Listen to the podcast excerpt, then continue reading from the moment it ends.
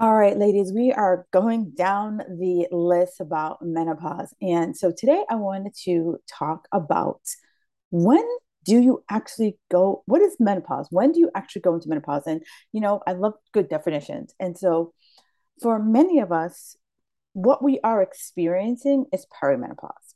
And so when someone says, oh, you're in menopause, hmm, menopause, this is the true definition. It happens in one day. So it is when you go 12 months and one day without having your period. And then, boom, you're menopause. Now, for many of us, we're experiencing perimenopausal symptoms that could last up to 10 to 13 years. Yeah. So we're in this like, you know, crazy soup storm um, I've heard it's referred to as your second, um, your second uh, puberty, second puberty. That's the word I was looking for. I've heard of as your second puberty. So that's where I want you to think about like when someone says you're in menopause, no, you're in perimenopause, right? Let's just use the the right vocabulary words.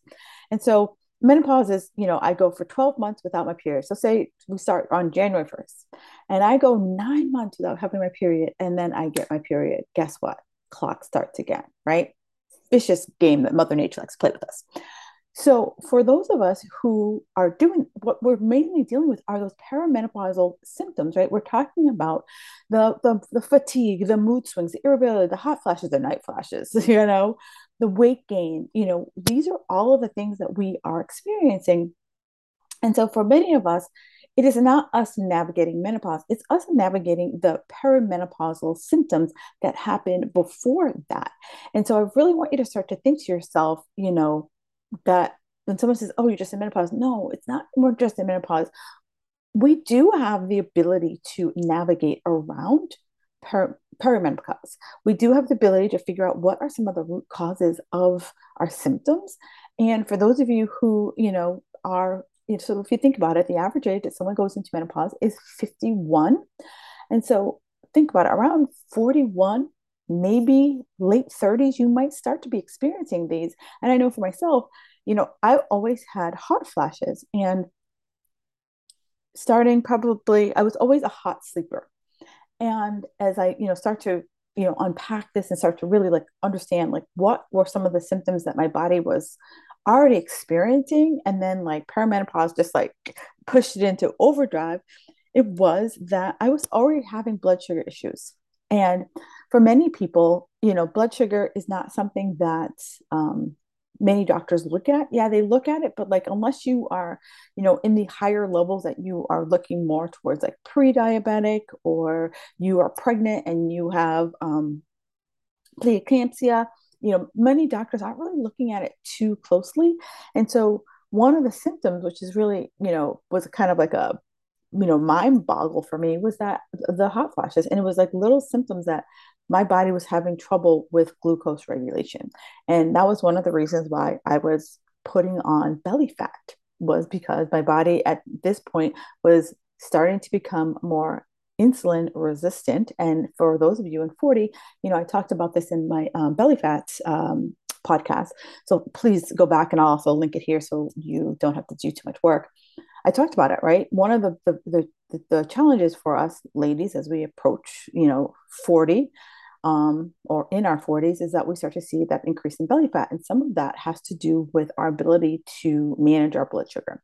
So that's one of the things that we see in the perimenopause. And so, you know, that's one of the reasons that, you know, you get that tap on the, the the knee, it's just menopause theory, right? So here's where I want you to start to think about if you are starting to see some of these these you know menopausal symptoms, I want us to start to kind of look back at what our healthy lifestyles look like because you know i know we want this like magic wand and we want this like magical supplement or this magical superfood and you know i wish i could share that with you but unless we start creating healthy lifestyles right now you know so that these menopausal symptoms don't become severe, right? They don't become debilitating, you know, because I know that my hot flashes, I could sit here and having this like conversation, barely moving, and just start to like I would just start to like feel that internal heat start to build and then just like the sweat beads would just like come rolling off my face and like just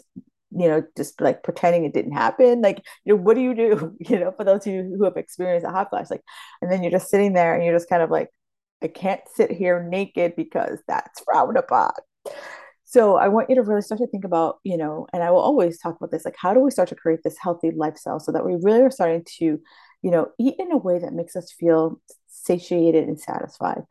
We find a exercise routine that doesn't make us feel like, you know, I have to do these workouts. That's something you look forward to, something that you enjoy.